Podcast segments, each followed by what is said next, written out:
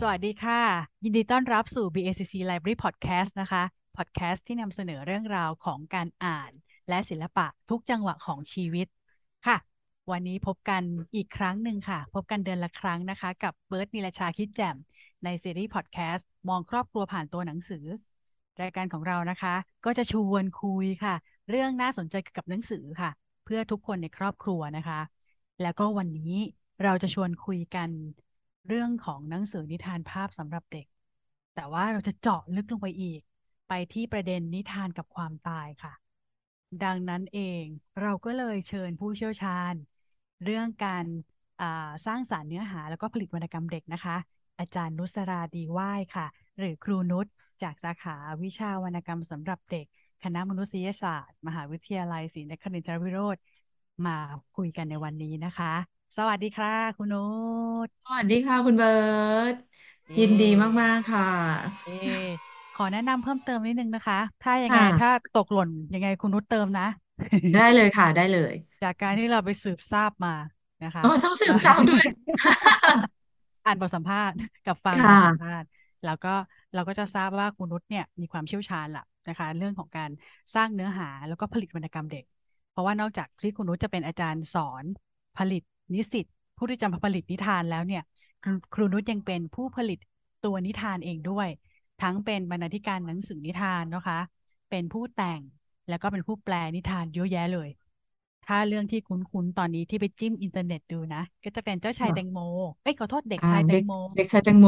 ใช่ไหมฮะ มีค่ะปูม้ากล้าหาญค่ะม้าดาวสีทองของผมเนาะค่ะ แล้วก็อีกชุดหนึ่งที่เบิร์ตเห็นเป็นตัวหนังสือเลยก็คือที่ชวนกันนั่งกระโถนน่ะ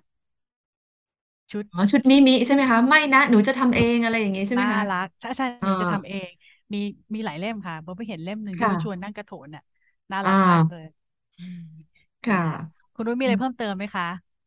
ก็จะมีชุดที่ทำถ้าล่าสุดเลยนะตายแล้วเหมือนขายผลงานตนเองโคดเป็นขายเลยค่ะ จะเป็นคนเขียนคำค่ะ แล้วก็เขียนคำกรอนให้เป็นชุด หนูจี๊ดกับคุณจิ้งจอกที่ทำงานร่วมกับอาจารย์ปรีดาปัญญาจันทร์ด้วยอะค่ะ อ๋อก็จะมีแบบหลายเรื่องจะมีหลายเรื่องเลย ซีรีส์เรื่องอ่าชุดแรกเนี่ยค่ะมันจะเป็นชุดแบบว่าพัฒนาทางด้าน EF ด้วยจะมีเรื่องนิ่ง อืมเรื่องแบบแบ่งกันอย่างไรดีอะไรอย่างเงี้ยค่ะ เป็นการแบบแก้ไขปัญหาต่างๆ เคยเห็นใช่ไหมคะ คุณเบิร์ตเรื่องนิ่ง เออเรื่องนิ่งที่หมูใช่ไหมหมูที่นิ่งใช่แล้ว เออ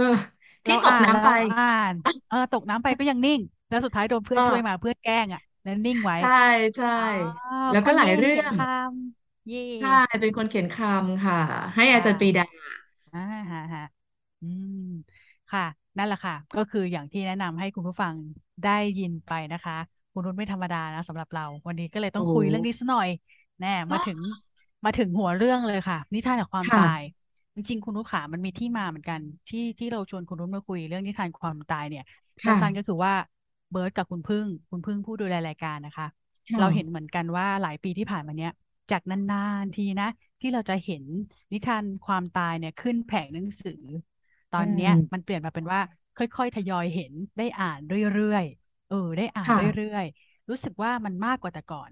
ทั้งที่เป็นผลงานของศิลปินต่างชาติด้วย แล้วก็เป็นของศิลปินไทยด้วย คนไทยใช่ไหมค่ะคะแล้วก็ปีที่แล้วเอ่อตอนที่พอดแคสต์ของเราเนี่ยได้สัมภาษณ์ครูปิดาเรื่องนิทาน ก็เป็นช่วงที่ครูค่ะปิดาเพิ่งแต่งนิทานเรื่องตุ๊กอืตาของลูมกเสร็จ นิทานที่เป็นแต่งที่ให้อ่าที่ครูแต่งขึ้นเพื่อคนที่เหลืออยู่ในครอบครัว ในช่วงโควิดระบาดรุนโคแรงวิดใช่ช่วงปีที่แล้วอะค่ะค่ะ ก็เลยอย่างนี้คุณนุชอยากรู้ว่าไอ้ที่พวกเราคิดว่ามันเยอะขึ้นเนี่ย หรือว่ามันคึกคักค่ะขึ้นในในค่ะ ในนิทานนามธรรม หรือว่านิทานที่สื่อสารเกี่ยวกับความสูญเสียความตายเนี่ย มันจริงหรือเปล่าที่มันเยอะขึ้น แล้วจริงแล้วบรรยากาศในแวดวงหนังสือตอนเนี้ย มันเป็นยังไงบ้างคะมันก็เยอะขึ้นจริงๆล่ะค่ะคุณเบิร์ตเพราะว่าต้องบอกก่อนว่า ถ้าเกิดว่าเป็นสมัยเมื่อแบบว่าหลายสิบปีมาแล้วเนี่ยนะคะ ตอนที่ยังไม่มีวรรณกรรมสำหรับเด็กจริงจังเลยนะคะอ่าต้องบอกว่า เราเหมือนมันจะมีเวลาเราสร้างหนังสือสำหรับเด็กเนี่ยเรามักจะมีชุดความคิดกันเนาะว่าเวลาเราสร้างหนังสือสำหรับเด็กหนึ่งเรื่องวรรณกรรมสำหรับเด็กหนึ่งเรื่องเนี่ยเราไม่ควรจะมีเรื่องของความเขาเรียกว่าอะไรความโหดร้ายรุนแรง การจากพรากสูญเสียอะไรอย่างเงี้ยหรือที่มันเป็นเรื่องนามธรรมที่มันจับต้องยากมากจนเกินไปนะคะ ในหนังสือสำหรับเด็ก แต่ว่าในปัจจุบันเนี้ยเราต้องบอกเลยว่าประมาณช่วง 5 ปี 10 ปีที่ผ่านมาเนี้ยสื่อต่างๆเนี่ยมันเปลี่ยนไปอย่างรวดเร็วมากๆเลย ดังนั้นเนี่ยเลยทำให้เด็กเนี่ยเด็กเล็กเลยตั้งแต่เด็กเล็กๆอะค่ะ เราจะเห็นตามร้านอาหารเนอะหรือว่าเราพาลูกไปกินข้าวอะไรเงี้ยเราจะเห็นว่าคุณพ่อคุณแม่เลี้ยงลูกด้วย iPad อะในอ่าช่วงระยะเวลา 5 ปี 10 ปีหลังเนี่ยคุณพ่ออ่คุณแม่ส่วนาใหญ่เนาะแล้วดังนั้นเนี่ยเด็กเขาสามารถที่จะรับสารต่างๆ มากมายก่ายกองบนโลกใบเนี้ย ผ่านสื่อที่มันง่ายมากเพียงแค่นิ้วแบบ นิ้วเขาเลื่อนไปนิดเดียวเท่านั้นเองอะเขาก็สามารถที่จะรับรู้ สารต่างๆ บนโลกใบนี้เยอะแยะมากมาย ไม่ว่าจะเป็นเรื่องนามธรรมเรื่องความรักความโหดร้ายรุนแรงต่างๆ เลือดสาดกระจายเขาก็เห็นได้ โดยที่แบบเพียงแค่ใช้ เครื่องมือสื่อสารที่มันรวดเร็วในปัจจุบัน ดังนั้นเนี่ยปัจจุบันก็เลยบอกว่าทำไมมาถึงมีเรื่องที่มันเป็นแบบเรื่องเฉพาะเนาะเรื่องเฉพาะกิจอย่างเงี้ยค่ะ เรื่องที่เป็นนามธรรมมากขึ้น อาจจะเป็นเพราะว่าสังคมมันสังคมมันเปิดกว้างมากขึ้นด้วย โดยเฉพาะในช่วง 3-4 ปีมาเนี่ยเนาะนอกจากเรื่องของเทคโนโลยีที่มันที่เด็กเขารับสารได้เยอะแยะมากมายจากสื่อแล้วเนี่ยสื่อมันเปลี่ยนไปพอสื่อมันเปลี่ยนไปปุ๊บเนี่ยเนื้อหาการเปิดกว้างของการรับรู้ของคนก็มากขึ้น ดังนั้นเนี่ย คนทำคอนเทนต์เกี่ยวกับเด็กเนี่ยก็เลยคิดว่าอ่าจากการที่เด็กเขาไปรับสื่อจากสื่ออะไรก็ไม่รู้ที่มันรับสารจากสื่อที่มันเร็วอะไม่ว่าจะเป็น YouTube เนาะหรือว่าเกมอะไรอย่างเงี้ยค่ะ หรือว่าจะเป็นภาพข่าวต่างๆ ก็ตามที่นำเสนอแบบอาจจะไม่ได้ขัดการกรองอะ เด็กเขาสามารถที่จะรับรู้ได้เลย ดังนั้นเนี่ยแล้วทำไมเราถึงไม่มาสร้างมันด้วยสื่อที่มันเป็นสื่อสำหรับเด็กจริง ๆ ซึ่งจริงๆแล้วหนังสือหรือนิทานเนี่ยแหละ ก็จัดได้ว่าเป็นสื่อที่มันผ่านการเขาเรียกว่ากลั่นกรองผ่านการกรองมา ในการพัฒนาต้นฉบับเนี่ยมาเป็นลำดับขั้นก่อนที่จะออกมา ให้อืสู่สายตามเด็ก ๆ ได้อะนะคะ ทั้งคณะบรรณาธิการนักเขียนต่างๆ อะไรประมาณเนี้ยแล้วก็ที่สำคัญเลยก็คือมันมีความละเมียดละไมในการนำเสนอ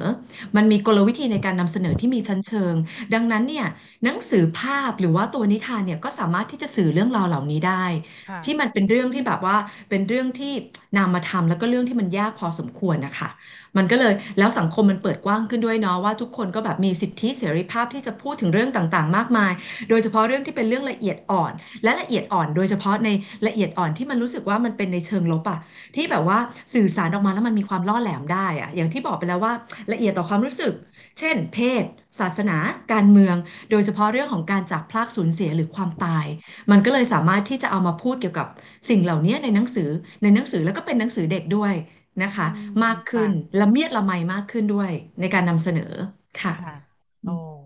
มีหน้าล่ะ เพราะว่าก่อนหน้านี้จริงๆแล้วก่อนหน้าโควิดค่ะเนี่ยนะคะ เบิร์กก็ได้ประทับใจหนังสือนิทานภาพเรื่องหนึ่งเออแมวค่ะน้อยร้อยหมื่นชาติอะค่ะโอ้ คุณนุชโอ้ค่ะ ชอบมาก อ่านตอนแรกนี่แบบว่า ร้องไห้น้ำตาริน อืแบบม เรื่องย่อๆเนาะก็จะเป็นเรื่องของแมวค่ะแมวจรตัวหนึ่งนะคะ ใช่ อ่าค่าตายมาแล้วหนึ่งร้อยหมื่นชาติข้าไม่เคยร้องไห้เลยอ่าอืม แล้วสุดท้ายเนี่ยเขามาร้องไห้ ให้กับแมวค่ะขาวตัวหนึ่งเขารักแมวใช่ขาวยิ่งกว่าตัวเขาเองเนาะอืแล้วก็สุดท้ายเนี่ยมรักกันมีลูกกันอะไรเรียบร้อยละ สุดท้ายแมวขาวก็ตาย แล้วก็แมอืวน้อยก็หยุมดร้องไห้วันหนึ่งแล้วก็ก็คือตายไปไม่กลับมาเกิดอีกเนี่ยนะอ่คะ โอ้าครูนุชเศร้าเศร้ามากตอนแรกเศร้ามาก ร้องห่มร้องไห้เบอร์ค่ะนะ เอาเรื่องนี้ไปเล่าด้วย ไปเวิร์กช็อปไปอบรค่ะไปไหนเจอใครที่ไหนเนี่ยต้องเล่า เล่าอ่ะแต่ว่าเออไปแบบแทรกเล่าอะ แต่ว่าต้องซ้อมค่ะก่อนนะคะ ซ้อมจนเลิกร้องไห้แล้วเอาไปเล่าเพราะแล้วก็ไม่อย่างนั้นนะตัวเองจะหวั่นไหวเองมันตัวเองจะไม่ได้ไม่ได้ร้องไห้ไม่ได้เองนะอ่าเพราะฉะนั้นผลตอบรับอะคุณนุชตอนนั้นคือผู้ใหญ่ฟังด้วยเด็กฟังด้วยนะคะ เล่าหลายรอบค่ะคือเล่าเป็นสามสิบถึงสี่สิบรอบได้อืมตลอดหลายปีเอาเรื่องเนี้ยค่ะเล่าชอบชอบ ก็คือผู้ใหญ่เนี่ยก็สะเทือนใจ เพราะว่าอืมเป็นนามธรรมเนาะความใชตายเนี่ย่มันเป็นเรื่องเกี่ยวกับว่าสูญเสียพรากจาก แต่ว่าในแง่มุมหนึ่งเด็กๆ เนี่ย เป็นคนถามเด็กแปดขวบนะหกขวบถึงแปดค่ะขวบเนี่ยทำไมไม่ตายไปเฉยๆทำไมทำไมต้องเศร้าขนาดนั้น คือเขาอืเศร้านะมแต่ว่าอ่าเขาเขาเห็นผู้ใหญ่แบบว่าพรั่งพรูอะเขาก็เลยถาอ่มาถามป้าเขาว่าทำไมถึอ่างขนาดนั้นอะไรเงี้ยเออเราก็นั่งคุยกันเนาะเราก็ได้คุยกับผู้ใหญ่ว่า เอ้ยผู้ใหญ่กับเด็ก ถ้าเรื่องความตายเนี่ยใครจะเศร้ากว่ากันนะเออือก็น่าสนใจมอะไรเงี้ยค่ะ ก็พูดใช่เพราะว่าเพราะเพราะเราจะสั่งสมไง แบบว่าห่วงชีวิตโตละยิ่งห่วงชีอ่า วิตมีความหมายมีความยึดเหนี่ยวอะไรอย่างนี้นะคะ อืมใช่ค่ะค่ะ อืมแต่เรื่องเนี้ยแมวน้อยร้อยหมื่นชาติอะมันสอนให้แบบ เพราะว่ากี่ร้อยกี่ชาติมาของแมวน้อยแมวน้อยเขาไม่ได้รู้จัก ความรักอย่างลึกซึ้งไม่ได้ผูกพันเขาได้แต่ความรักจากคนอื่นนะคะอ่จากทุกๆ คนาที่เลี้ยงเขาแล้วก็เขาเรียกว่าปลนเปลืออะแบบอ่ว่าดูแลาเขาด้วยความรักจริงๆอะ แต่พอและและเขาไม่เคยร้องไห้เลยสักชาติหนึ่งก็เพราะว่าเขายังไม่เคยรักใครจริง อืๆแต่พอมวันหนึ่งที่เขามาเกิดเป็นคนเป็นเขาเรียกว่าอะไรนะ เป็นแมวจรธรรมดาธรรมดาเลยที่ไม่ได้มีใครรักหวงแหนอีกต่อไปแล้วอะเขาเกิดความรู้สึกรัก ไอ้แมวขาวอีกตัวหนึ่งนะพอเกิดคนเราที่มันเริ่มมีความสัมพันธ์นะคะ มันเริ่มรู้จักความสัมพันธ์มากขึ้น มันเริ่มรู้จักความรักอะ มันก็เลยยิ่งผูกพันพอความผูกพันมันก็นำไปสู่ความเศร้า ความกัดกินบาดแผลในหัวใจได้ง่าย และทำให้เขาเหมือนแบบ จะบอกมันเป็นปรัชญาบางอย่างนะเหมือนเขานิพพานเลยอะคือไม่อืมอยากจะเกิดไม่อยากจะรักอีกแล้วอะ เพราะว่าเขาได้เรียนรู้ที่จะรักแล้ว เรื่องนี้เป็นเรื่องที่ประทับใจเนอะเป็นเพราะว่าคนเขียนเขาเขียนมาหลายปีแล้วอะค่ะ ถ้าเกิดที่เมืองโลโก้ไทยเอามาเอามาแปลตั้งแต่ปีสี่หนึ่งนะคะถ้าหนูจำไม่ผิดเนาะตั้งแต่สำนักพิมพ์ค่ะพาเพื่อนเด็กนะคะ ตออ่นแรกๆเลยาอะค่ะเออค่ะคุณโยค่ะโกะโซโนะเนาะแล้วใช่ค่ะเสียชีวิตไปแล้ว เสียดายมากเลค่ะยถ้าเกิดตอนนี้นะ ถ้ายังอยู่แล้วแบบว่าเบิร์ดอะบินไปหาจริงๆนะขอบคุณที่เขียนเรื่องนี้ ที่เขียนเรื่องดีๆขึ้นอย่างนี้ใช่ไหมคะเอออ่าเพราะว่านิทานความตายอะค่ะ มันมันมีอันหนึงมีประเด็นว่าคุณพ่อคุณแม่ค่ะเนี่ยคุณนุชเขาจะถามว่า เอ๊ะ เนี่ย ผู้ใหญ่อะเรียนได้อืมเรียนรู้ถูกแอ t แทกได้แบบว่าได้ทบทวนเกี่ยวกับเรื่องความรัอืกและมความตายมากเลย จากนิทานภาพเอ่อ case ค่ะ study บทคือแมวน้อยอะเนาะเนี่ยใช่เนี่ยเขาอยากไปเล่าให้ลูกฟังมากเลย ทีเนี้ยเขาบอกว่าเมื่อไหร่จะเล่าดีหนังอืข้างหลังหนังสือมจะเขียนว่ากี่ขวบถึงกี่ขวบใช่ไหมอ่าตั้งแต่สามถึงกี่ขวบว่าไปอะไรเงี้ย อืม แต่ว่าในความเป็นจริงแล้วอะ อันเนี้ยค่ะ คุณนุชถ้าเราจะสื่อสารเรื่องของความตายด้วยนิทานภาพเนี่ย มันจะมีช่วงพรามไทม์ไหมคะ ถูกช่วงถูกเวลาตอนไหนยังไงเมื่อไหร่อย่างเงี้ย หรือว่าจริงๆแล้วมีความจำเป็นไหมแต่จริงจำเป็นนะคะ ถ้าอืในทัศนะมของคนสร้างเนาะนะคะอืมจะรู้สึกว่าเรื่องของการสิ่งเหล่าเนี้ยการความตายเลยใช้คำว่าความตายเลยเนาะมันอืมจำเป็นที่จะต้องให้เด็กได้เรียนรู้ที่งานวิจัยมากมายก่ายกองที่มันจะพูดว่าจริงๆแล้วถ้าเกิดว่าเราให้เด็กรู้จักสัมผัสความตายตั้งแต่แรก หมายถึงว่าค่ะสัมผัสความตาย ให้มันเป็นเรื่องธรรมดาสามัญอืมแล้วก็เร็วเท่าไหร่ได้เนี่ย เขาจะรับสิ่งเหล่านี้ได้เร็ว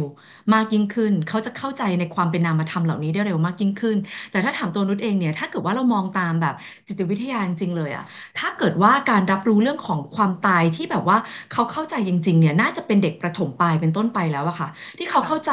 หลักการเหตุผลที่มาที่ไปจริง ๆ เลย แล้วเขาเข้าใจมันแล้วก็ยอมรับมันได้จริงๆ น่าจะเป็นเด็กประถมปลายนะคะ ประมาณ8 9ขวบขึ้นไป แต่ถามว่าแล้วเด็กเล็กกว่านั้นสามารถที่จะรับรู้ เรื่องเหล่านี้ได้ไหม รับรู้ได้ แต่ต้องบอกก่อนว่า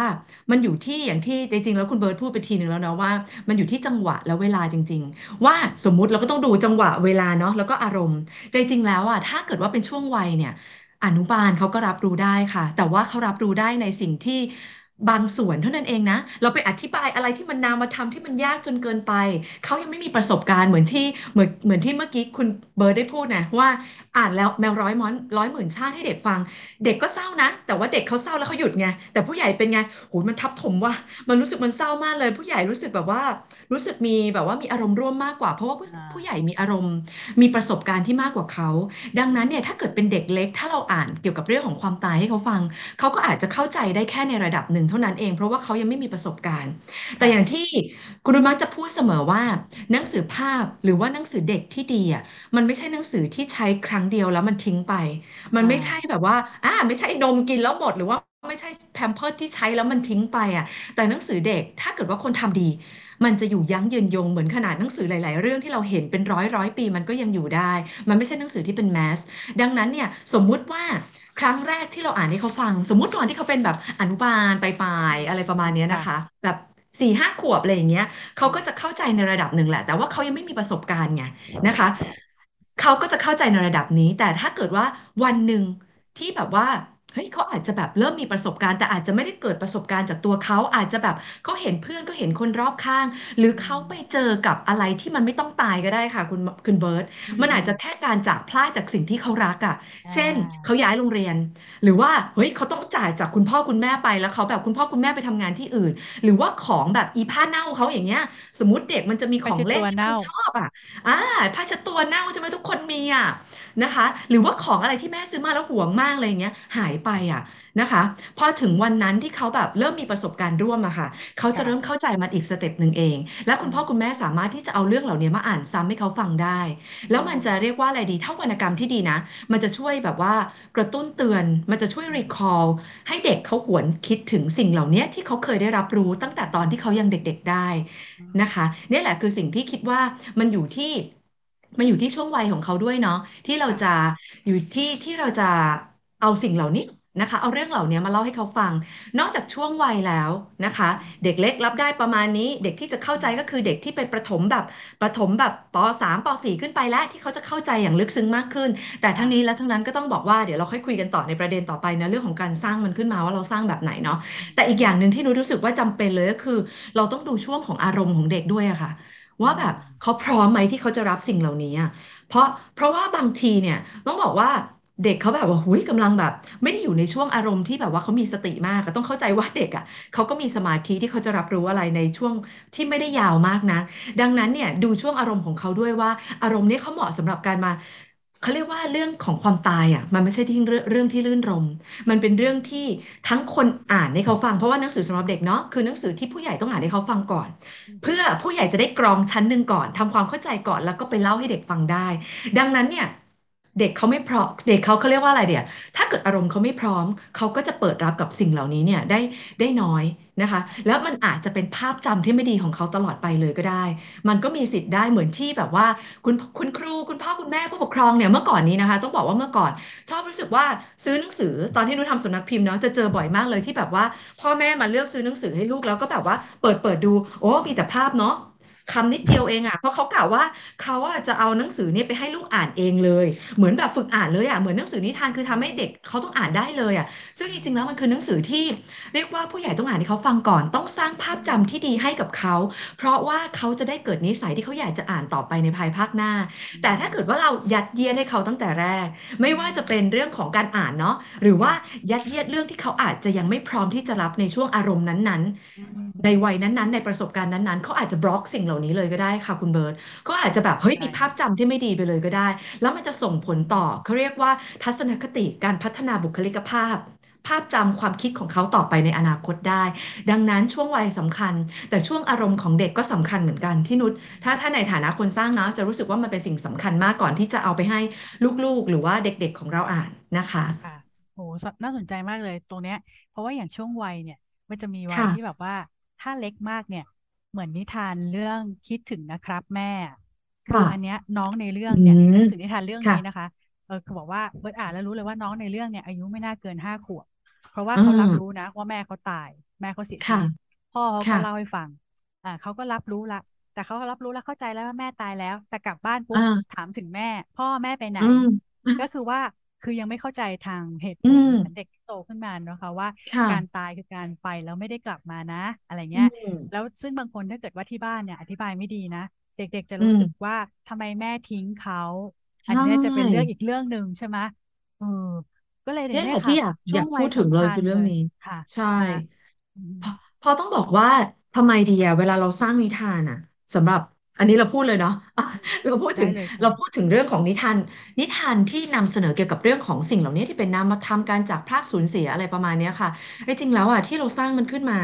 มันอาจจะไม่ได้ช่วยเด็กให้แบบ เยียวยาเด็กนะคะ ให้ผ่านบาดแผลให้ผ่านทรมาในจิตใจของเขาเนาะได้ทันทีอะไรประมาณเนี้ย แต่อย่างน้อยอะการมีหนังสือนิทานเหล่านี้ค่ะ มันจะช่วยอย่างน้อยก็คือช่วย สร้างความมั่นใจอะคนในฐานะที่เป็นนักสร้างคอนเทนต์ตัวเนี้ยขึ้นมาไม่ว่าเราจะเป็นหนังสือนิทานเนาะหรือว่าต่อไปจะเป็นสื่อใดก็ตามที่เมื่อกี้เราคุยกันว่ามันอาจจะพัฒนาเป็นแพลตฟอร์มอื่นอีกมากมาย ที่ให้เด็กได้รับรู้เนี่ยคืออย่างน้อยถ้าเราถ้าเราสร้างถ้าเราสร้างเกี่ยวกับเรื่องคอนเทนต์เกี่ยวกับเรื่องความตายเนี่ย แน่นอนว่าคนสร้างควรจะคิดถึงก่อนว่า สื่อของเราเนี่ยมันควรจะไปสร้างความมั่นใจ ความมั่นคงแล้วก็ความเข้มแข็งในจิตใจให้กับเด็กได้อือันนี้แหละ เพมราะว่ามันไม่สามารถที่จะเยียวยาให้เด็กแบบเว้ยเลิกร้องไห้หาย เลิกคิดถึงแม่ เลิกคิอืดถึงคนที่มเขารักได้มันเป็นไปไม่ได้เพราะอะไร เพราะขนาดตัวผู้ใหญ่อย่างเราเองอะใช่ไหมอ๋อคะอืมยังทำไม่ได้เลยหลาย ๆ ครั้งนะคะ ที่แบบผู้ใหญ่ยังต้องเยียวยาตัวเองเลยอะต้องต้องแบบว่าก้าวข้ามผ่านช่วงเวลาเหล่านี้เลย แล้วคุณดูเด็กสิที่แบบว่าเขายังไม่มีอะไรเลยแล้วอยู่ดีๆเขารู้แค่นั้นแหละว่า คนคนนี้ที่เขารักสิ่งเหล่านี้ที่เขารักมันจะไม่กลับมาอีกแล้ว ดังนั้นเนี่ย ถ้าเราสามารถคนที่เป็นคนสร้างเนื้อหาเนาะเราสามารถที่จะทำได้ ถ้าเกิดเป็นเด็กเล็กอย่างเงี้ย เราก็อาจจะต้องสร้างเรื่องนะคะ สร้างเรื่องในเชิงว่าให้ให้รู้ว่าคนที่เขารักเนี่ย ไม่ได้ไปไหนไกลอะนะคะดังนั้นเนี่ยคุณเบิร์ตก็เลยจะเห็นว่านิทานหลาย ๆ เรื่องเนาะที่เกี่ยวกับเรื่องของการจากพลาดทั้งหลายแหละ จะเป็นเรื่องของการที่สื่อสารในเชิงสัญลักษณ์ อ่า ใช้เมืองใช้แบบว่าเหตุการณ์จำลองบ้าง ใช้หมู่บ้านที่เป็นอะไรก็ตามที่เป็นเรื่องจำลองเนาะแล้วก็หรือว่าเป็นการสื่อสารในเชิงว่าพ่อแม่ไม่ได้ไปไหนอยู่บนสวรรค์เนาะหรือเป็นนางฟ้าเนาะหรือว่าคอยดูแลเราอยู่นะคะ อันนี้คือมันทำได้สำหรับเด็กที่เป็นเด็กเล็กนั่นแหละว่าทำให้เขารู้สึกว่าเขามั่นใจได้ว่าคนที่เขารักไม่ได้ไปไหนไกล ถึงแม้ว่าร่างกายเราไม่ได้อยู่ด้วยกันเราไม่ได้อยู่บ้านเดียวกันแล้ว แต่อย่างน้อยมันเป็นภาพจำเนาะที่เรายังอยู่ด้วยกันในความทรงจำและเขาก็จะพ่อแม่คนที่เรารักเนี่ยเขาอาจจะคอยเฝ้ามองเราอยู่ณที่ใดที่หนึ่ง เพื่อดูแลเรา อันนี้ค่ะ เราสามารถทำให้เขามั่นใจในเชิงว่าถ้าเกิดว่าเป็นหนังสือเด็กเล็กเนาะแต่ถ้าเกิดว่าเป็นสำหรับเด็กโตขึ้นไปหน่อยแล้วนะคะ เป็นเด็กที่บอกแล้วว่าเฮ้ยเขารับรู้ได้แล้วว่าเด็กประถมเนาะเด็กประถมไปแล้ว เริ่มรับรู้ได้แล้ว อันเนี้ยแต่ยังไงเสียเราก็ต้องทำให้เขามั่นใจเนาะว่าเรียกว่าอะไรดีอะต้องบอกเลยว่า การที่เขาสูญเสียคนที่เขารักไปหรือสิ่งที่เขารักไปอะสาเหตุไม่ใช่เกิดจากตัวเขานะ เพราะเด็กอะเพราะเด็กหลาย ๆ คนเนี่ยเขาจะรู้สึกเลยว่าแบบเฮ้ยทำไมแม่ตายอะทำไมคุณปู่หายไปทำไมคุณตาหายไป เพราะว่าเขาดื้อใช่ไหมเขาเป็นเด็กดื้อใช่ไหมเขาเคยเกเรใช่ไหมเขาเถียงใช่ไหมดังนั้นเนี่ยพวกผู้ใหญ่เหล่าเนี้ยที่เขารักอะ ถึงเขาหายไปเรียกว่าอะไรทิ้งเขาไม่ไปยอมกลับมาอ๋ออืไม่ยอมกลับมา เพราะว่าตัวเขาใช่ไหมเพราะเขาดื้อใช่ไหมดังนั้นเนี่ยเราต้องทำให้เขาเห็นแล้วในหนังสือในสื่อเนี่ยแหละว่า ไม่ใช่ความผิดของเขานะกับการที่จะมีใครสักคนในครอบครัวหรือคนที่เขารักตายจากไปนะคะ ไม่ใช่เพราะเขาไม่เชื่อฟัง แต่มันเป็นวาระของชีวิตจริง ๆ ที่มันเกิดขึ้นได้ที่มันจะมีคนจากพรากจากพรากตายจากไปจากชีวิตของเราแล้วไม่กลับมาอีกอะไรประมาณเนี้ยต้องและก็ต้องทำให้เขามั่นใจว่า เขาไม่ได้ถูกทอดทิ้งให้เขาอยู่คนเดียวบนโลกใบนี้อย่างน้อยยังมีคนที่เหลืออยู่ในครอบครัว และที่สำคัญคือไม่ใช่คนที่ตายไปคือคนที่เขารักเขาคนเดียว หรือเขารักคนเดียวเท่านั้นเอง แต่คนที่ยังอยู่ก็สูญเสียเหมือนกันนะ และเขาไม่ได้อยู่คนเดียวทุกคนอย่างเช่นเรื่องอะไรนะคะ ที่คุณเบิร์ตบอกเนี่ยคิดถึงนะครับแม่อย่างเงี้ย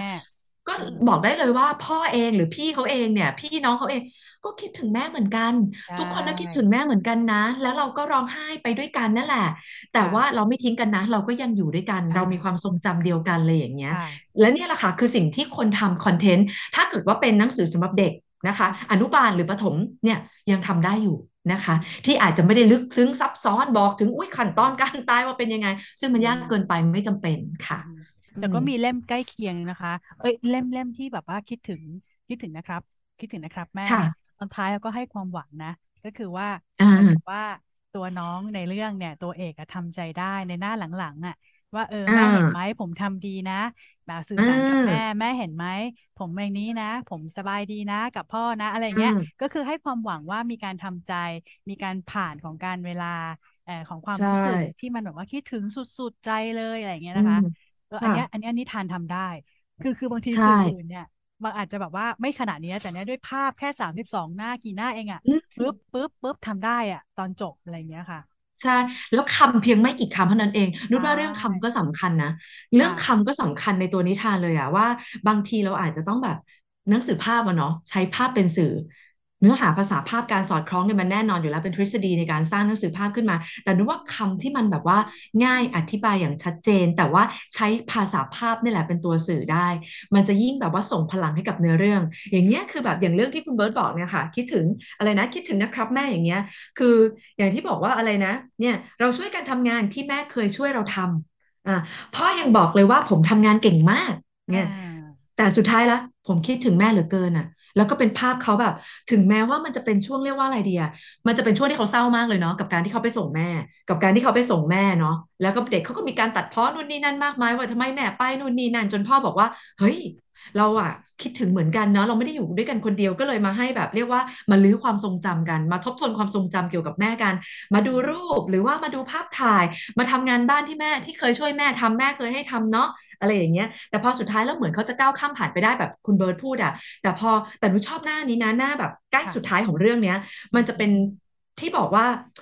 ผมคิดถึงแม่มากเหลือเกิน แล้วมันจะเป็นภาพเล็ก ๆ อยู่แค่มุมเดียวเท่านั้นเองเป็นรูปเด็กแบบไปไป ก้มหน้าร้องไห้อะคือแบบ ถึงแม้ให้เขาแบบ จะมีการเยียวยายังไงก็ตามแต่เด็กก็คือเด็กไงแต่เด็กก็คือเด็กที่เขาก็ยังกลับไปร้องไห้ได้ แต่พอมันน่าจบจริง ๆ แล้วอะ มันก็ไม่ได้จบแบบไม่มีแบบแบบเศร้าไปเลยนะ คือเด็กอะมันก็อารมณ์มันเหมือนผู้ใหญ่อะที่แบบวันหนึ่งเขาโอเคเขามีอย่างอื่นที่เขาจะต้องทำเขาก็ลืมมันไป เขาอยู่ได้ แต่วันถึงที่แบบวันมันต้องมีวันคิดถึงน่ะรู้เชื่อว่าทุกคนมีวันคิดถึง ใช่ไหมคะ มันมีวันคิดถึงคนที่มันจากเราไปอะ ดังนั้นเนี่ย พอวันที่เขาคิดถึงแน่นอนเราเป็นผู้ใหญ่เรายังแอบไปร้องไห้ได้เลยอะแต่มันไม่ใช่ร้องไห้ทุกวันหรือคิดถึงทุกวันมันเป็นกระบวนการที่กำลังเยียวยาตัวเองอยู่ แต่หน้าสุดท้ายของเรื่องนี้มันเป็นภาพที่น้องเด็กเนี่ยกำลังรดน้ำดอกไม้ให้คุณแม่เนาะรดรดน้ำดอกไม้ แล้วก็บอกว่าแม่จะอยู่ในใจผมเสมอ ผมรู้ว่าผมเป็นคนพิเศษขนาดไหนสำหรับแม่ และแม่ก็จะเป็นคนพิเศษสำหรับผมเสมอไป อย่างนี้คือการจบที่แบบว่า อ่าแล้วมันก็อยู่ในใจ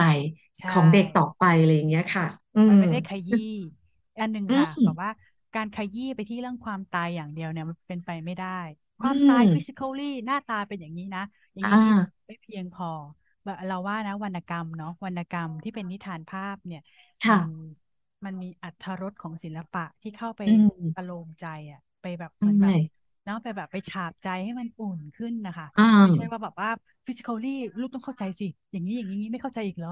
บางทีมันมันเป็นเรื่องมันเป็นเรื่องยังไม่ได้เข้าใจวันนี้หรอก แต่จะใช่ค่อยๆมานะฮะโอ้ยใช่ค่ะอีกอืเรื่องมหนึ่งเออคุณนุชเรื่องไอ้เนี่ยมิกิจังอะคิดถึง อาจารย์พรพรอนงค์เป็นคนแปลเรื่องนี้เป็นหนังสือญี่ค่ะปุ่น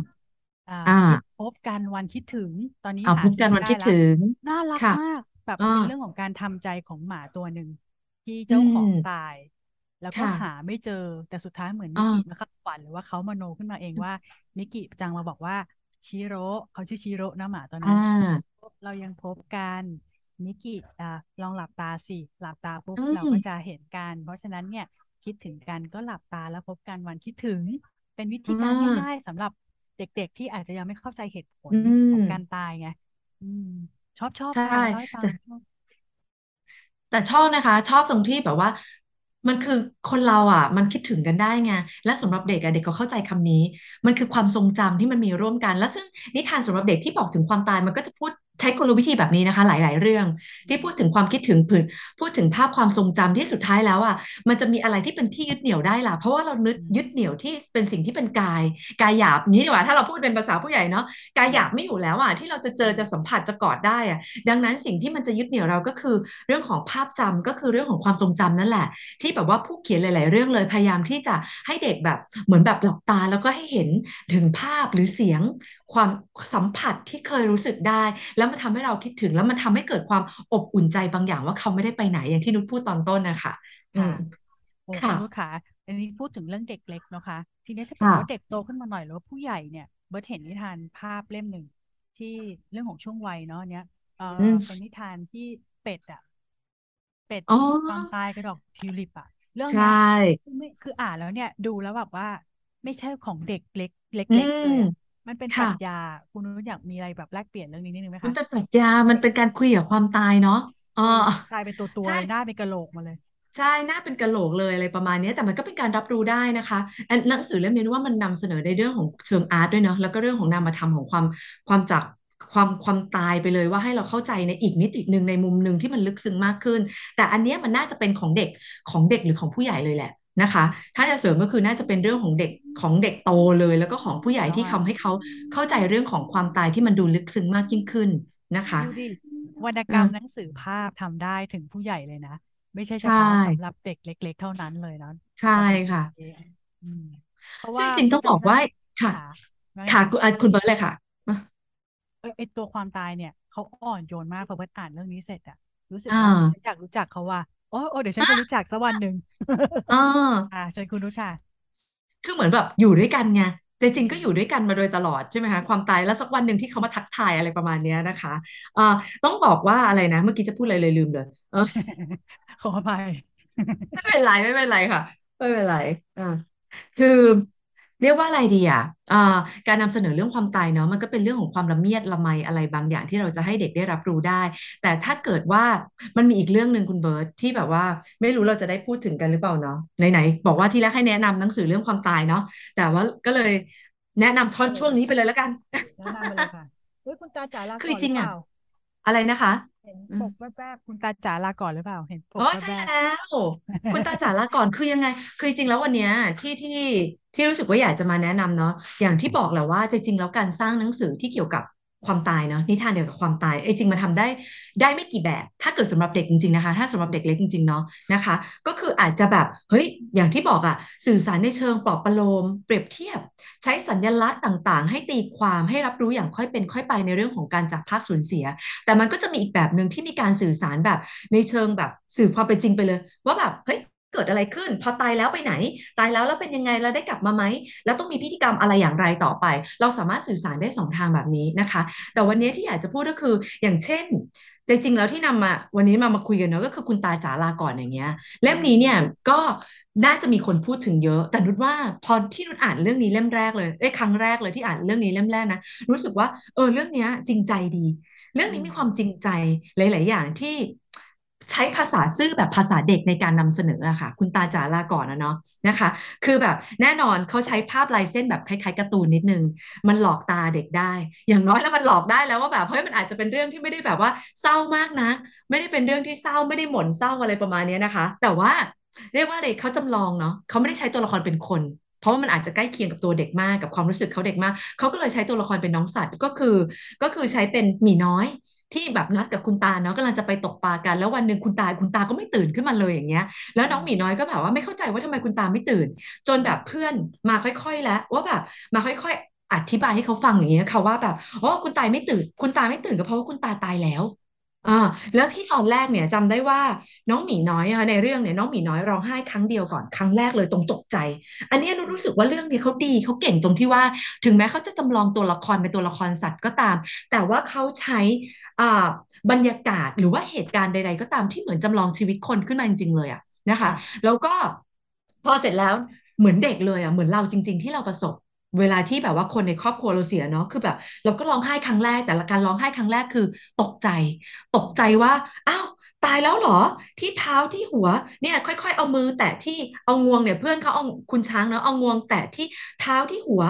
อ่าที่หัวใจแล้วก็ทำหน้าเครียด ฉันรู้แล้วว่าคุณตาเป็นอะไรคุณตาตายแล้ว ใช้คำง่ายๆเลยคือตายแล้วอะพอคุณตาตายแล้วหมีน้อย ตกใจร้องไห้ออกมา ร้องดัง ร้องดังมากจนเพื่อนตกใจก็รีบเลย อีเพื่อนอีกคนนึงก็นึกว่าแบบว่าอุ๊ยเป็นอะไรหรือเปล่าจะเตรียมมารักษาพยาบาล แต่ว่าไอ้เพื่อนที่เป็นคุณช้างเนี่ยก็พยายามอธิบายเลยว่า เอ้ย ตายแล้วจริง ๆแล้วเด็กก็ด้วยความเป็นเด็กเด็กไม่เข้าใจเรื่องนี้อธิบายด้วยภาษาง่ายมากอ่าว่าคุณช้างพยายามอธิบายว่า ถ้าเราตาย เราจะพูดไม่ได้ ขยับก็ไม่ได้ และไม่หายใจ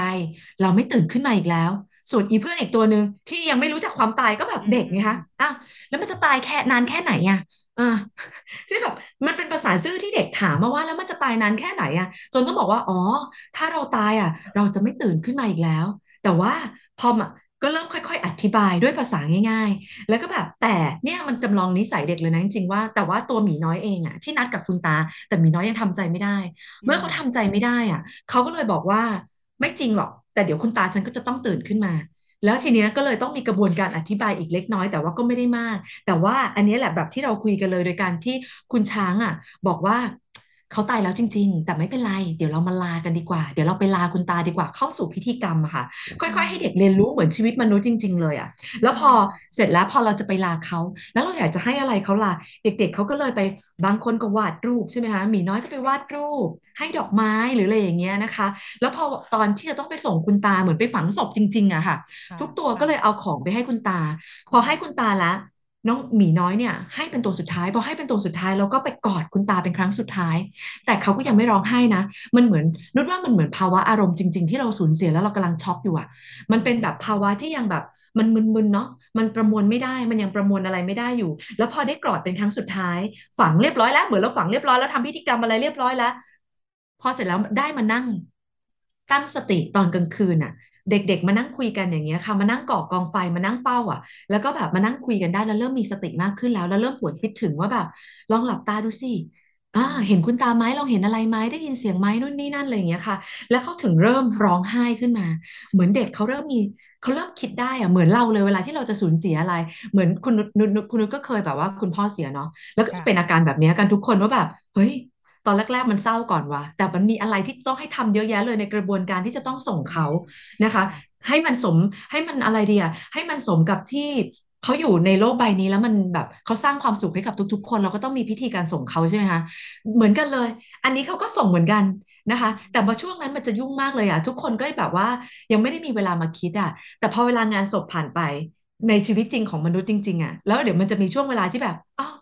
ไม่อยู่แล้วจริงๆเหรอวะ อะไรอย่างเงี้ยเขาตายไปแล้วจริงๆเหรอก็เหมือนกับหมีน้อยกับเพื่อนอย่างเงี้ยค่ะ ที่แบบอ้าวคุณตายไม่อยู่แล้วจริงๆเหรอแล้วอันนั้นแหละเขาถึงเริ่มมาร้องไห้ ร้องไห้แล้วก็ร้องไห้อย่างจริงจังเลย เพราะว่า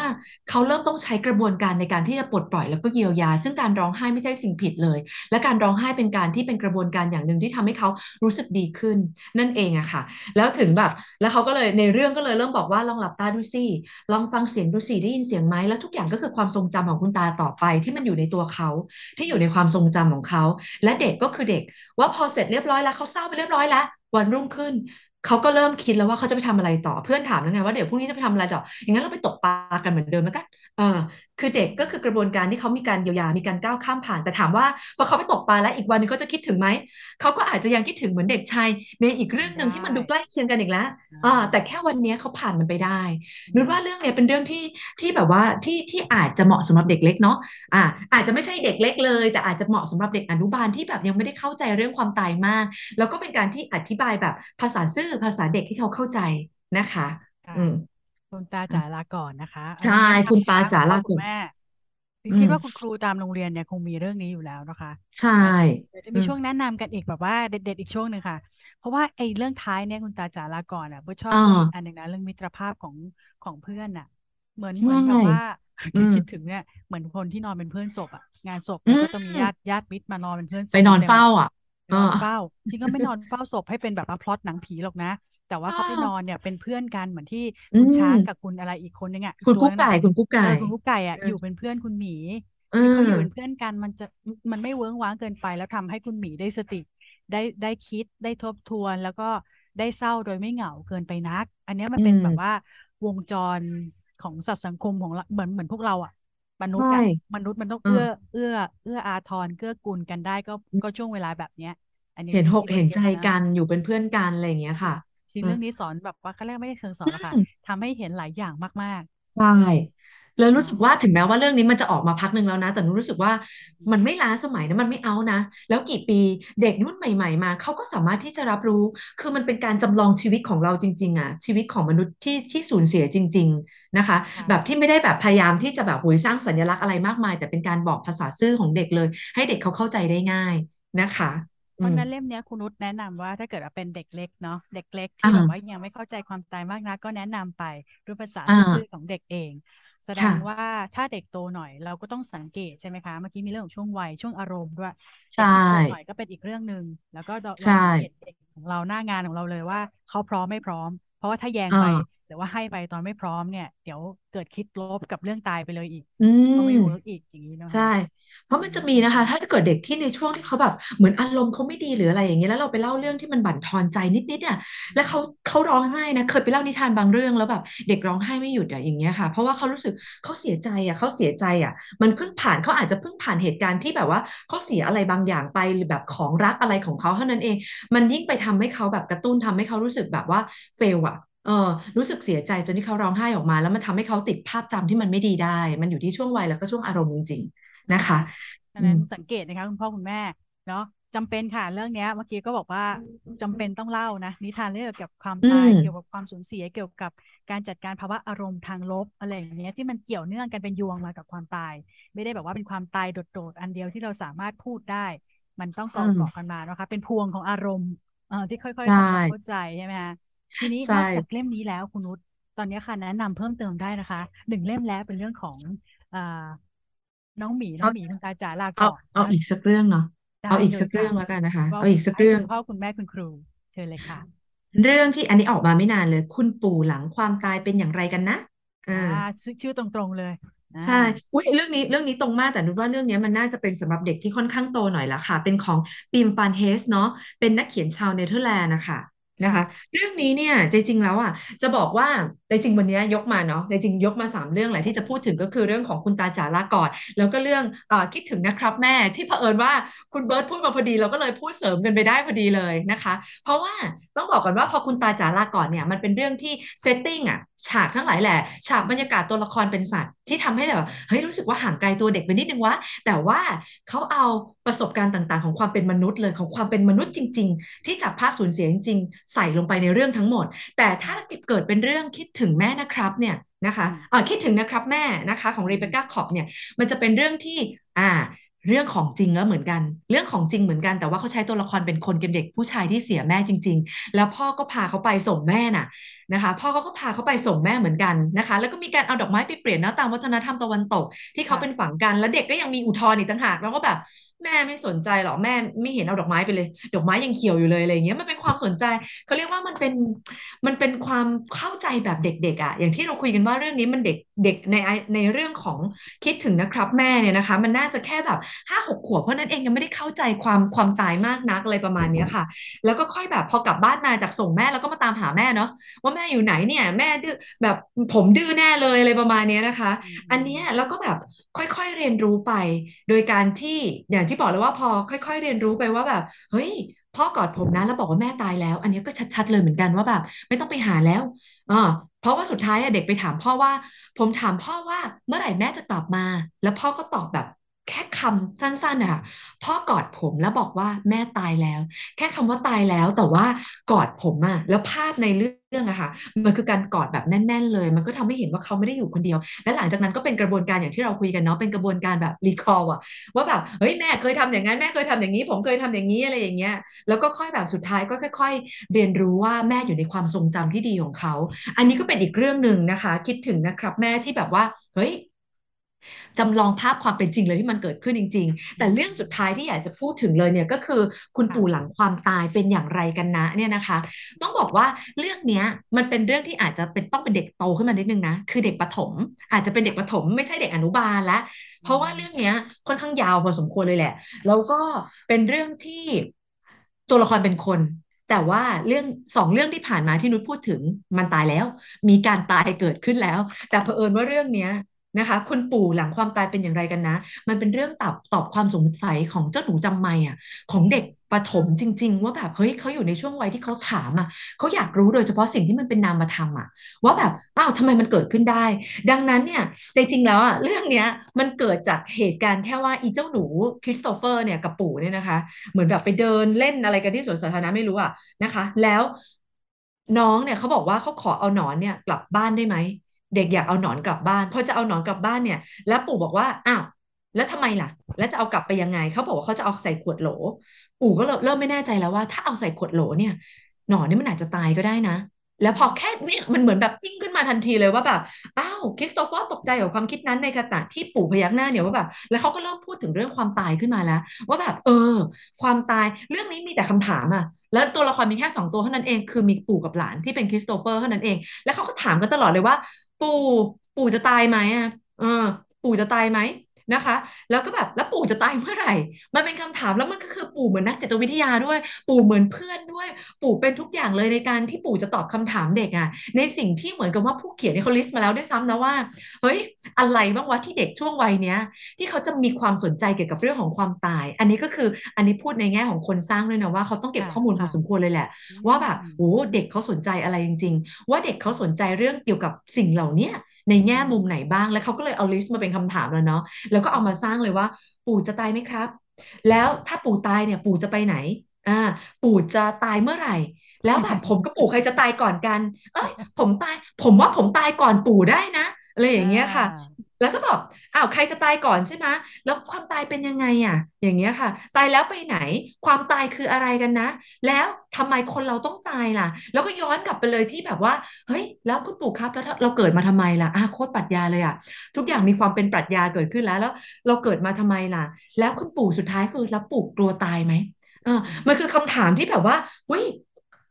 มันดูเหมือนจะจี้ใจเนาะสำหรับคนที่ปู่ที่กำลังจะเขาเรียกอืมว่าอยู่ในวาแก่ระจริง ๆ แล้วอะแล้วที่โอ้แบบว่าแก่แล้วจริง ๆ กับเด็กที่เพิ่งเกิดมาไม่กี่ปีเท่านั้นเองอะแต่ต้องโต้ตอบสนสนทนากันในในสิ่งเหล่านี้แล้วปู่ก็ตอบอะแต่ว่าบางครั้งปู่ก็ตอบแบบว่า ตอบแบบเพราะปู่ก็ไม่ได้ตอบแบบชัวร์ๆแบบฟันธงเนาะเพราะเรื่องของความตายไม่มีใครสัมผัส ไม่มีใครเคยสัมผัสจริง ๆ ดัไม่แน่งนั้นเนี่ยปู่อืมชอบจังที่แบบหลาย ๆ อย่างที่ปู่เขาจะตอบแบบว่าปู่ตอบด้วยความไม่แน่ใจนะ แล้วก็หรือว่าปู่ก็ยังไม่เคยตายนะ หรืออะไรอย่างเงี้ยนะคะ หรือว่าตอบแบบเปรียบเทียบอะว่าแบบเขาเขาก็จะมีแบบว่าเออเปรียบเทียบความตายหรืออะไรเปรียบแบบแบบช็อกโกแลตอะไรประมาณเนี้ยนะคะ เปรียบให้แบบเด็กเห็นภาพ เพราะว่าเรื่องบางเรื่องอธิบายไปเถอะ เด็กไม่เข้าใจ เออเพราะขนาดตัวเราเป็นผู้ใหญ่เองอะบางครั้งบางอย่างมันก็นำมาทำเหลือเกินเกินกว่าความเข้าใจ เขาก็เลยจะเปรียบหลายอย่างมากเลยที่ทำให้แบบเข้าใจง่ายมากยิ่งขึ้นนะคะ แล้วแล้วก็เลยรู้สึกว่าเรื่องนี้มันมีความแบบ มันมีความน่ารักมาก แล้วสุดท้ายเนี่ยพอเด็กตั้งคำถามเยอะๆ เหมือนเวลาที่เราจะอ่านหนังสือเล่มนี้ให้เด็กฟังอะตัวเราที่เป็นผู้ใหญ่เอง เราได้ทบทวนจริง ๆ นะเออเหมือนที่ปู่เขาพูดอยู่หน้านึงว่าแบบ ผมถามไม่ง่ายเลยนะครับ ปู่ ปู่คิดว่าเราเกิดมาทำไมครับเนี่ย แล้วปู่ก็เลยหืมแล้วหลานคิดว่ายังไงล่ะ หลานน่ะขนาดแค่เป็นเด็กไม่กี่ขวบหลานพูดว่า ผมคิดว่าเราเกิดมาเพื่อเรียนรู้สิ่งต่าง ๆ บนโลกนี้ครับ และบางครั้งก็เรียนรู้เร็วกว่าคนอื่นด้วยถูกไหม ปู่พยักหน้าแล้วก็พูดว่าหลานเพิ่งสอนบทเรียนที่แสนงดงามให้ปู่เลยนะ เพราะบางครั้งเนี่ยหนังสือสำหรับเด็กเนี่ยแหละก็เป็นตัวช่วยตัวหนึ่งเหมือนกันในการที่สอนผู้ใหญ่ ให้ผู้ใหญ่ได้คิดได้ขบคิดอะไรบางอย่างเหมือนกัน ได้ทบทวนตัวเองเหมือนกันอะไรอย่างเงี้ยค่ะ แต่เรื่องเนี้ยมันจบแบบน่ารักมาก ว่าแบบเพราะว่าเด็กเขาปิดท้ายด้วยการถามปู่เนาะว่าแบบแล้วถามจริงว่าปู่กลัวตายไหมปู่ก็เลยบอกปู่ก็ต้องตอบจริง ๆ นะ ว่าเออปู่ก็กลัวตายแหละ ใครจะไม่กลัวตายบ้างใช่ไหมล่ะอะไรประมาณเนี้ยแต่เด็กก็ปลอบใจแหละว่าแบบอุ้ยเรายังไม่รู้เลยเนาะว่ามันจะเป็นยังไงต่อไปอะไรประมาณเนี้ยนุชอบหน้าสุดท้าย ที่เรื่องเนี้ย ซึ่งนุชก็ไม่แน่ใจนะว่าสุดท้ายแล้วอะเด็กอะเอ้ยว่าพ่อปู่ตายไปแล้วจริง ๆ หรือเปล่าในหน้าสุดท้ายที่มันเป็นจดหมายที่เด็กเขียนถึงปู่นะคะ เขาบอกว่าคุณปู่ครับ ผมมาลองคิดดู บางทีความตายก็คงเหมือนการเปลี่ยนเป็นผีเสื้อนั่นแหละเหมือนเขาก็จะเชื่อมโยงไปกับหน้าแรกที่เขาเอาอีหนอนกลับบ้านมาเนี่ยค่ะ เป็นหนอนที่จะกลายเป็นผีเสื้อเนาะคุณปู่รู้ไหมครับว่าทำไม เพราะว่าตอนที่เราเห็นผีเสื้อเนี่ย เจ้าหนอนน้อย ก็ไม่อยู่แล้วนะสิ ดูเหมือนว่ามันจะตายแต่ไม่ใช่ครับ มันกลายเป็นผีเสื้อต่างหากดังนั้นความตายอาจจะคล้ายการกลายเป็นผีเสื้อก็ได้นะครับ บางทีปู่อาจกลายเป็นบางสิ่งบางอย่างที่ปู่นึกไม่ถึงเลยก็ได้ กลายเป็นสิ่งที่สวยงาม ไว้เจอกันใหม่ครับคุณปู่คริสโตเฟอร์ นี่คือตอนจบของเรื่องที่เด็ค่ะกเขียนจดหมายหาปู่ที่พูดถึงความตายมาโดยตลอดเลยว่า บางทีมันอาจเขาเปรียบอะว่าความตายอาจจะเหมือนหนอนก็ได้ ที่เราคิดอืว่ามันกลายเป็นมผืนเสื้อแล้วมันตายแต่จริงแล้วเปล่าเลย มันอาจจะเปลี่ยนสถานะเป็นอะไรบางอย่างที่มันงดงามก็ได้อืหนูรู้สึมกว่าเรื่องนี้ดีนะคะ อืมเรื่องนี้ค่ะสน่าน่าสนใจกับการที่ทั้งคุณพ่อคุณแม่เลย แล้วก็คุณครูเองอาจจะแบบว่าเฮ้ยเปิดเล่าให้เขาฟังในห้องเรียนก็ยังได้เลย ให้เขาเข้าใจเรื่องของความตายโดยการเปรียบเทียบกับสิ่งที่เขาเห็นใกล้ ๆตัวแล้วก็แบบว่า เออ มันทำให้เห็นว่าความตายมันไม่ใช่เรื่องน่ากลัว แต่มันเป็นสิ่งที่สวยงาม แล้วทำให้เขาขบคิดระหว่างทางจริงๆ และที่สำคัญคือหนังสือเล่มเนี้ยเรียกว่าอะไรดีอะเหมือนจะเป็นตัวช่วยสำคัญเลยแหละ ในการที่จะค่ะช่วยพ่อแม่เวลาที่พ่อแม่เจอคำถามเหล่านี้มากมายก่ายกองให้กับลูกได้โอ้ก็สาทำไมมารถที่จะเป็นต้องเกิดตัวช่วยหนึ่งได้ด้วยเออทำไมต้องตายทำไมต้องเกิดบางทีเนาะเกิดมาทำเรื่องโชไมอะแล้วใครคดีกันจะตายก่อนกันอืมเออเนาะก็ไม่แน่เนี่ยก็ได้รับคำอธิบายหลายอย่างมาเหมือนกันนะยิ่งอันเนี้ยอืมอันเนี้ยอันเนี้ยอันเนี้ยน่ารักตรงที่ว่า กลัวไหมอะปู่กลัว อ่าอ่าอืมคำอธิบายหลายอย่างที่เราได้รับมาเนี่ยทำให้เรารู้ว่าถ้าเรามองเรื่องความตายเนี่ย ผิดเพี้ยนออกไปหรือว่ามองอีกมุมนึงอะมันจะกลายเป็นเรื่องลบได้เลยนะเพราะว่าการตายทำได้แค่ครั้งเดียวอืมีโอมกาสเดียวเท่านั้นที่คุณจะตาย แต่เนี่ยใช่เด็กๆเราคิดเราเราเด็ก ๆ เราคิดอีกแบบหนึ่งไงก็คือว่าอืมอาจจะเป็นการเติบโตชนิดหนึ่ง เปลี่ยนจาใช่กตรงนี้ไปเป็นอีกอย่างหนึ่งก็ได้ มันเป็นอ่การเดินาทาง เป็นกระบวนการการมีชีวิตอยู่เป็นธรรมชาอืติ อะไรมพวกเนี้ยค่ะ มันก็จะทำให้ค่ะความน่ากลัวที่เราบิวตัวเองมาเนี่ยลดลงน้อยลงไป อืมเพราะไงเราใช่ก็ต้องเจอทุกคนแบบว่าจะแล้วคือเจอเล็ก เมื่อไหร่ไม่รู้ค่ะ ต้องบอกว่าแล้วมันทำให้สัมผัสได้ด้วยแหละ แล้วนุชรู้สึกว่าเรื่องที่เราพูดกันวันนี้ไม่ว่าจะเป็นแมวน้อยร้อยหมื่นชาติคิดถึงแม่ คิดถึงนะครับ แม่ คุณตาจ๋าลาก่อนหรือว่าจะเป็นเรื่องคุณปู่ก็ตามอะ มันทำให้รู้สึกว่าแบบความตายมันเป็นเรื่องที่ แล้วนุชชอบตรงที่ว่าเขาไม่ได้เลี่ยงคำเลยนะคือแบบทุกเรื่องเลยที่เป็นหนังสือเด็กเขาใช้คำว่าตายเลย เขาใช้คำว่าตายแบบ ในขณะที่บางครั้งเราอ่านวรรณกรรมผู้ใหญ่เนาะมันอาจจะแบบเฮ้ย มีการเลี่ยงใช้เหตุการณ์ใช้คำหรืออะไรอย่างเงี้ยในการเลี่ยงให้จินตนาการ แต่ของเด็กเนี่ยไม่ต้องเลี่ยง พูดไปเลย ว่าก็แม่ตายแล้วไง ปู่ตายแล้วทุกคนตาย ดังนั้นเนี่ยทำให้เขารู้สึกว่าเรื่องของความตายมันเป็นเป็นเรื่องไม่ไกลตัว แล้วเกิดขึ้นเมื่อไหร่ก็ได้อืมเออมันไม่ใช่ว่าแบบหุ้ยทุกคนว่าแบบมีวาระแล้วว่าแบบอายุเท่านี้ต้องตายเท่านั้นแต่เปล่าเลย มันเกิดอุบัติเหตุเนาะมันเรื่องของความตายอะไรมันก็เกิดขึ้นได้ทั้งนั้นในชีวิต แต่ทำให้มันเป็นเรื่องที่จับต้องได้ และเป็นเรื่องค่ะสามัญธรรมดาที่เขารับรู้ได้ แล้วพอเสร็จแล้วเนี่ยถ้าเกิดว่าเราปลูกฝังความแบบความธรรมดาสามัญในเรื่องของการจากพรากสูญเสียความตายไป มันก็จะทำให้เขาเข้มแข็งอะมันสร้างภูมิคุ้มกันใจให้กับเขา แล้วพอวันหนึ่งที่เขาเจอมันจริงๆอะเขาจะไม่น็อกไปเลยอะเขาจะไม่เหมือนเด็กเสียสติที่ไม่เคยเจออะไรแบบนี้เลย แต่เขายังพอรับได้อยู่อ่าค่ะร้องไห้ได้แต่ว่าร้องไห้แบบมีสติมากขึ้นอะไรประมาณเนี้ยค่ะตรงอืมนี้เลยแบบเหมือนแบบว่าเป็นการให้วัคซีนระยะยาว แบบเป็นอืการสร้างภูมิมคุ้มกันให้กับชีวิตคนคนหนึ่ง แต่ว่าใช่เข้าใจคอนเซปต์ของความตาย โดยทั่วทั่วของมันอย่างสมศักดิ์ศรีว่ามันเป็นส่วนหนึ่งนะ แล้วพอเราโตขึ้นมาแล้วเราเจอเหตุการณ์ที่มันหักๆเนาะอย่างโควิดอย่างเงี้ยโคใช่วิดเป็นช่วงที่หักจริงๆนะคะสำหอืรับหมลายๆครอบครัวก็แสดงความค่ะเสียใจด้วย คือบางคนเป็นเป็นเด็กกำพร้าเลยเยอะมากอืบางคนเสียลูกมบางคนเสียคุณพ่อคุณแม่เนาะค่ะหลายหลายๆสถานการณ์มาก แต่ว่าอย่างว่าค่ะถ้าเกิดว่าเรื่องเนี้ยต้องค่อย ๆทำใจค่อยๆค่อย ๆดำเนินอืชีวิตกันไปม อันนั้นส่วนนั้นเราค่ะให้กำลังใจมากเลยแล้ว เรื่องของนิทานหนังสือภาพเนี่ย ที่สื่อสารเกี่ยวกับนามธรรมเนี่ยก็ช่วยได้ อ่านใช่เพลินๆเนี่ยเนาะแหมอยากเมาส์ต่อ แต่ว่าถึงช่วงสุดท้ายแล้วเป็นช่วงเป็นชั่วโมงแล้วค่ะ เราคุยกันมาเป็นชั่วโมงเลยอุ้ยตายแล้วเหรอคะก็คือคุณนุชขาเอ่อค่ะอยากช่วงสุดท้ายในโค้งสุดท้ายฝากหนังสือแล้วเนาะอยากทีเนี้ยฝากถึงค่ะวิธีการใช้การใช้นิทาน ไม่ต้องความตายก็ได้นะ การใช้อ่นิทาานที่แบบว่าหรือว่าหนังสือภาพหรือวรรณกรรมเนี่ย ที่พ่อแม่กับครูเนี่ย หรือผู้ดูแลเด็กจะได้ใช้เนี่ยค่ะเขาเขาควรจะมีแง่มุมยังไงดีในการเลือกใช้ จริงๆแล้วว่า ก็คือต้องเลือกให้มันเหมาะกับ โอกาสเนาะให้เหมาะกับธรรมชาติของเด็กให้กับอยู่กับช่วงวัยของเด็ก แน่นอนแล้วก็ช่วงของการรับรู้ของเขาด้วย แล้วก็ช่วงอารมณ์ต่าง ๆ อย่างที่บอกไปแล้วนะคะ อยู่ที่ความสนใจนี่เป็นสิ่งสำคัญ แต่ว่ามันก็อยู่ด้วยว่าเพราะหนังสือนิทานแต่ละเล่มเนี่ยมันก็เหมาะแต่ละช่วงไม่เหมือนกันเนาะหนังสือนิทานบางเล่มเราจะเห็นว่า แต่โดยส่วนใหญ่แล้วที่มีการผลิตมาเนี่ยมันมีความสนุกอยู่แล้วล่ะ แต่นด้วยความสนุกที่นุชพูดถึงอะมันไม่ใช่การหัวเราะตั้งแต่หน้าแรกยันหน้าสุดท้าย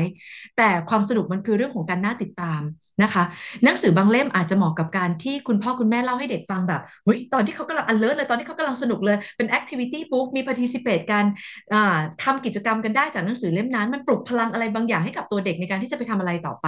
แต่หนังสือบางเล่มที่เราอ่าน มันอาจจะเป็นหนังสือที่สนุกแบบเงียบๆอะค่ะเป็นหนังสือที่แบบว่าเฮ้ยอิ่มเอมใจดีกว่า มันเป็นหนังสือที่แบบว่าต้องอ่านอย่างใช้สมาธิเงียบๆ มันไม่ใช่หนังสือเอะอะมาเทิง แต่มันเป็นหนังสือที่ค่อยๆละเลียดนะ พ่อแม่ค่อย ๆ เอาเขามานั่ง แล้วก็อ่านให้เขาฟังทีละหน้า ให้ตัวเสียงมันสัมพันธ์กับตัวภาพนะคะ แล้วทำให้เกิดจินตนาการทำให้เกิดจินตภาพในหัวของเขาได้นะคะ แต่ว่ามันต้องใช้ มันอาจจะเป็นหนังสือที่ต้องใช้เวลาในการที่ค่อยๆเขาเรียกต้องบิวอารมณ์อะเนาะ ต้องใช้แบบว่า เฮ้ยต้องใช้แบบบรรยากาศหน่อย ในการที่จะสร้างอารมณ์ร่วมให้กับเด็ก ๆ ในในแต่ละเรื่องนั้นๆ อะไรประมาณนี้มันขึ้นอยู่กับทั้งช่วงอารมณ์ ช่วงวัยบรรยากาศความต้องการความสนใจของเขาทั้งหมดทั้งมวลนะคะ ซึ่งก็เชื่อว่าคุณแม่ คุณพ่อคุณแม่หรือว่าคุณครูยุคใหม่เนี่ยน่าจะแบบโอ้ยเสพการอบรมสิ่งเหล่านี้มาค่อนข้างเยอะแล้ว แต่ถ้าเกิดว่าจะพูดถึงเรื่องของนิทานที่เกี่ยวกับการสูญเสียอย่างนี้เลยจริง ๆ เนี่ยต้องบอกเลยว่าจริงๆแล้วอะต้องบอกว่าอะไรดีการ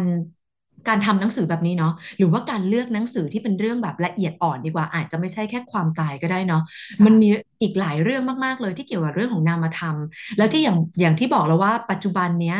หลายสำนักพิมพ์พยายามที่จะเอาเรื่องเหล่านี้มาพิมพ์นะคะ แต่ว่าด้วยความที่คนไทยอาจจะทำมากขึ้นเนาะแต่ก็ยังไม่ได้มากที่สุดเนาะส่วนใหญ่เราก็เอามาแปลด้วย เพราะอะไรอันนี้ขอพูดถึงประเด็นนี้แล้วกันนะว่าโอ๊ยทำไมถึงแบบหนังสือส่วนใหญ่แล้วที่แบบว่าเป็นเรื่องเกี่ยวกับสิ่งเหล่านี้เรื่องเฉพาะเรื่องเฉพาะกลุ่มเรื่องเซนซิทีฟต่างๆ ทั้งหลายแหละทำไมคนไทยทำน้อย เพราะอาจจะเป็นเพราะว่ามันมี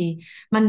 เรียกว่าอะไรดีอะ มันเป็นเรื่องเซนซิทีฟอย่างที่บอกไปตอนแรกแล้วเนาะมันมีข้อจำกัดอะไรหลาย ๆ อย่างในเรื่องของการรับรู้ด้วย ถ้าเกิดเราเอาหนังสือที่แปลมาแล้วเนี่ยมันเหมือนผ่านการคัดกรองมาแล้วในระดับหนึ่ง จากกองบรรณาธิการเขาจากการพิมพ์ แล้วก็การเป็นแปลมาแล้วมากมาย ดังนั้นเนี่ยมันจะทุ่นแรงแล้วของสำนักพิมพ์ว่าสำนักพิมพ์เอามาอย่างน้อยมันการันตีแล้วว่าผ่านกระบวนการบรรณาธิการกิจของอ่าสำนักพิมพ์ต้นตำรับมาเรียบร้อยแล้ว และเราในฐานะคนทำคอนเทนต์ในเมืองไทยเนาะก็เอามาแปลสู่คนไทยนะคะ ทีค่ะนี้เนี่ยต้องบอกเลยว่าหนังสือเหล่านี้เนี่ย เขาบอกว่าจริงๆแล้วอะภาพจำหรือว่าประสบการณ์ในวัยเด็กเนี่ย ถือว่าเป็นความทรงจำแล้วก็สามารถเป็นจุดเปลี่ยนชีวิตของเด็กคนหนึ่งได้เลย ว่าเขาจะมีความคิดหรือว่าทัศนคติบุคลิกยังไงขึ้นอยู่กับการหล่อหลอมหัวใจ แล้วก็พฤติกรรมในวัยเด็กของเขาตั้งแต่ยังเล็ก ดังนั้นเนี่ยเรื่องราวราวนามาธรรมต่างๆ ที่มีกลวิธีการนำเสนอที่ดีเนี่ยรู้สึกว่ามันเป็นเรื่องจำเป็นมากๆนะคะ แล้วก็โดยเฉพาะวรรณกรรมที่ดีนะคะ สักเรื่องหนึ่ง ถ้าเกิดว่าเขาได้สัมผัสวรรณกรรมดีๆ สักเรื่อง ที่ให้แง่มุมให้แง่คิดดีๆ แบบอาจจะแบบ ไม่ต้องไม่ต้องเขาเรียกว่ามาไม่ต้อง hardcore ให้อะไรแบบอย่างตรงไปตรงมานะ แต่ว่ามีกลวิธีในการนำเสนอที่ละเมียดนะคะ ก็แล้วมันผนวกกับถ้าเกิดว่าเขาประสบกับวิกฤต คือเด็กอะถ้าเกิดว่าเขายังไม่เจอประสบการณ์เหล่านั้นเขาไม่เป็นไรหรอกมันเก็บไว้เป็นคลังของเขาได้เนาะแต่ยามที่เขาต้องประสบพบเจอกับวิกฤต หรือว่าเฮ้ย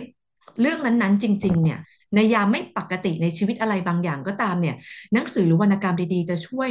ทั้งตัวเด็กเอง แล้วก็คุณพ่อคุณแม่ในการรับมือกับสภาวะที่หัวใจมันสั่นไหวแบบนี้ได้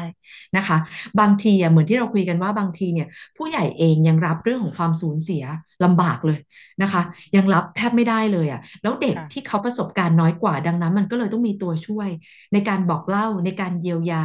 นะคะ บางครั้งเนี่ยพ่อแม่อ่านนิทานเหล่านี้ให้เด็กฟังนะคะ มันก็เป็นการเยียวยาพ่อแม่เองด้วยซ้ำให้ผู้ใหญ่กับเด็กเนี่ยก้าวข้ามผ่านเขาเรียกว่า coming of age เนาะซึ่งจริงๆ coming of age อะมันไม่ใช่แค่วัยรุ่นหรอก แต่มันเป็นทุกช่วงชีวิตของมนุษย์นั่นแหละที่มันเป็นต้องเป็นช่วงก้าวข้ามผ่านวิกฤตไปนะคะ หนังสือดีๆ มันจะช่วยจูงมือกันนะ ระหว่างเด็กกับผู้ใหญ่นี่แหละ ในการก้าวข้ามผ่านวิกฤตนี้ไปได้ ดังนั้นเนี่ยถ้านุชจะสรุปเลยก็คือ ถ้านิทานเนี่ยการสูญเสียหรืออะไรสิ่งเหล่านี้มันมีประโยชน์มากๆสำหรับเด็กก็คือ 1. มันช่วยอธิบายเยียวยาบำบัดความเศร้า แล้วก็บาดแผลต่างๆ ในหัวใจของเด็กได้แน่นอนนะคะ ทั้งในยามที่เขาประสบแล้วหรือยังไม่ประสบก็ตามเนาะเพราะมันเป็นภูมิคุ้มกันให้กับเขาได้ตั้งแต่แรก อย่างที่ 2 ก็คือเป็นตัวช่วยแล้วก็เครื่องมือในการรับวิกฤตต่างๆ ที่เกิดขึ้นในครอบครัวให้กับคุณพ่อคุณแม่ได้ด้วย และสุดท้ายก็คือเป็นตัวช่วยในการบำบัดเยียวยาผู้ใหญ่นั่นแหละ อีกทางหนึ่งด้วย เพราะอย่างที่บอกแล้วว่าหนังสือสำหรับเด็กไม่ได้เป็นหนังสือสำหรับให้ให้เด็กอ่านเอง แต่เป็นหนังสือที่ผู้ใหญ่ต้องอ่านให้เด็กฟังก่อน และผู้ใหญ่ต้องทำความเข้าใจกับมันก่อน ในกระบวนการทำความเข้าใจหนังสือเด็กก่อนส่งไปถึงลูก นั่นคือการเยียวยาและบำบัดปรับทัศนคติของพ่อแม่ด้วยนั่นเอง เราต้องใช้หนังสือเป็นเครื่องมือช่วยเราก่อน แล้วเราก็จะไปช่วยเด็กๆต่อไปได้ในการเลือกและก็ในการเล่าให้เด็กฟังค่ะโอ้ ทำไงดีอะเห็นด้วยอวยพรทุกประเด็นโอ้ยขอบคุณมาก ๆ ขอบคุณมาก ๆ เลยค่ะ วันนี้แบบว่า เนื้อเนื้อนั่น ๆ กันเลยค่ะ ชอบมากเลย อ่า ขอบคุณคุณนุชมากเลยนะคะ เดี๋ยวต้องปิดรายการแล้วต้องปิดรายการเดี๋ยวต้องแบบว่าแหมอยากจะไปเรียนด้วยจังเลยอะ หวังว่าจะเป็นประโยชน์นะคะ อาจจะมีเรื่องบางเรื่องซ้ำกันบ้าง เพราะว่าเห็นว่าเป็นห้องสมุดเลยนะ คุณเพิ่งบอกว่าเป็นห้องสมุดที่เน้นหนังสือสำหรับเด็กอนุบาลเนาะกับเด็กประถมต้นเลยประมาณเนี้ย อ่าก็เลยคุณพ่อคุณแม่ที่ฟังน่าจะเป็นหนังสือภาพเนาะน่าจะเลือกเป็นหนังสือภาพค่ะ มาเลยค่ะ เพราะว่าหนังสือที่เราพูดถึงกันเนี่ยค่ะ ในระหว่างเนี้ยเดี๋ยวคุณพึ่งก็จะขึ้นขึ้นรูปหนังสือให้ดูด้วย แล้วก็จะได้รู้เล่มไหนเผื่อไปซื้อหาหรือไม่ก็ บางบางคุณพ่อคุณแม่บางท่านก็มาขอยืมได้ที่ห้องสมุด BNCC ด้วยค่ะ วันนี้นะคะเบิร์ดแล้วก็ BNCC Library Podcast นะคะ ต้องขอขอบคุณอาจารย์อนุสราดีว่ายมากเลย ติดตามกันได้ตอนหน้าค่ะ ขอบคุณมาก แล้วก็ยังไงนะคะ คุณผู้ฟังติดตามกันได้นะคะ ตอนหน้าค่ะ มองครอบครัวผ่านตัวหนังสือวันนี้ขอลาไปก่อนนะคะ สวัสดีค่ะ สวัสดีค่ะ สวัสดีค่ะ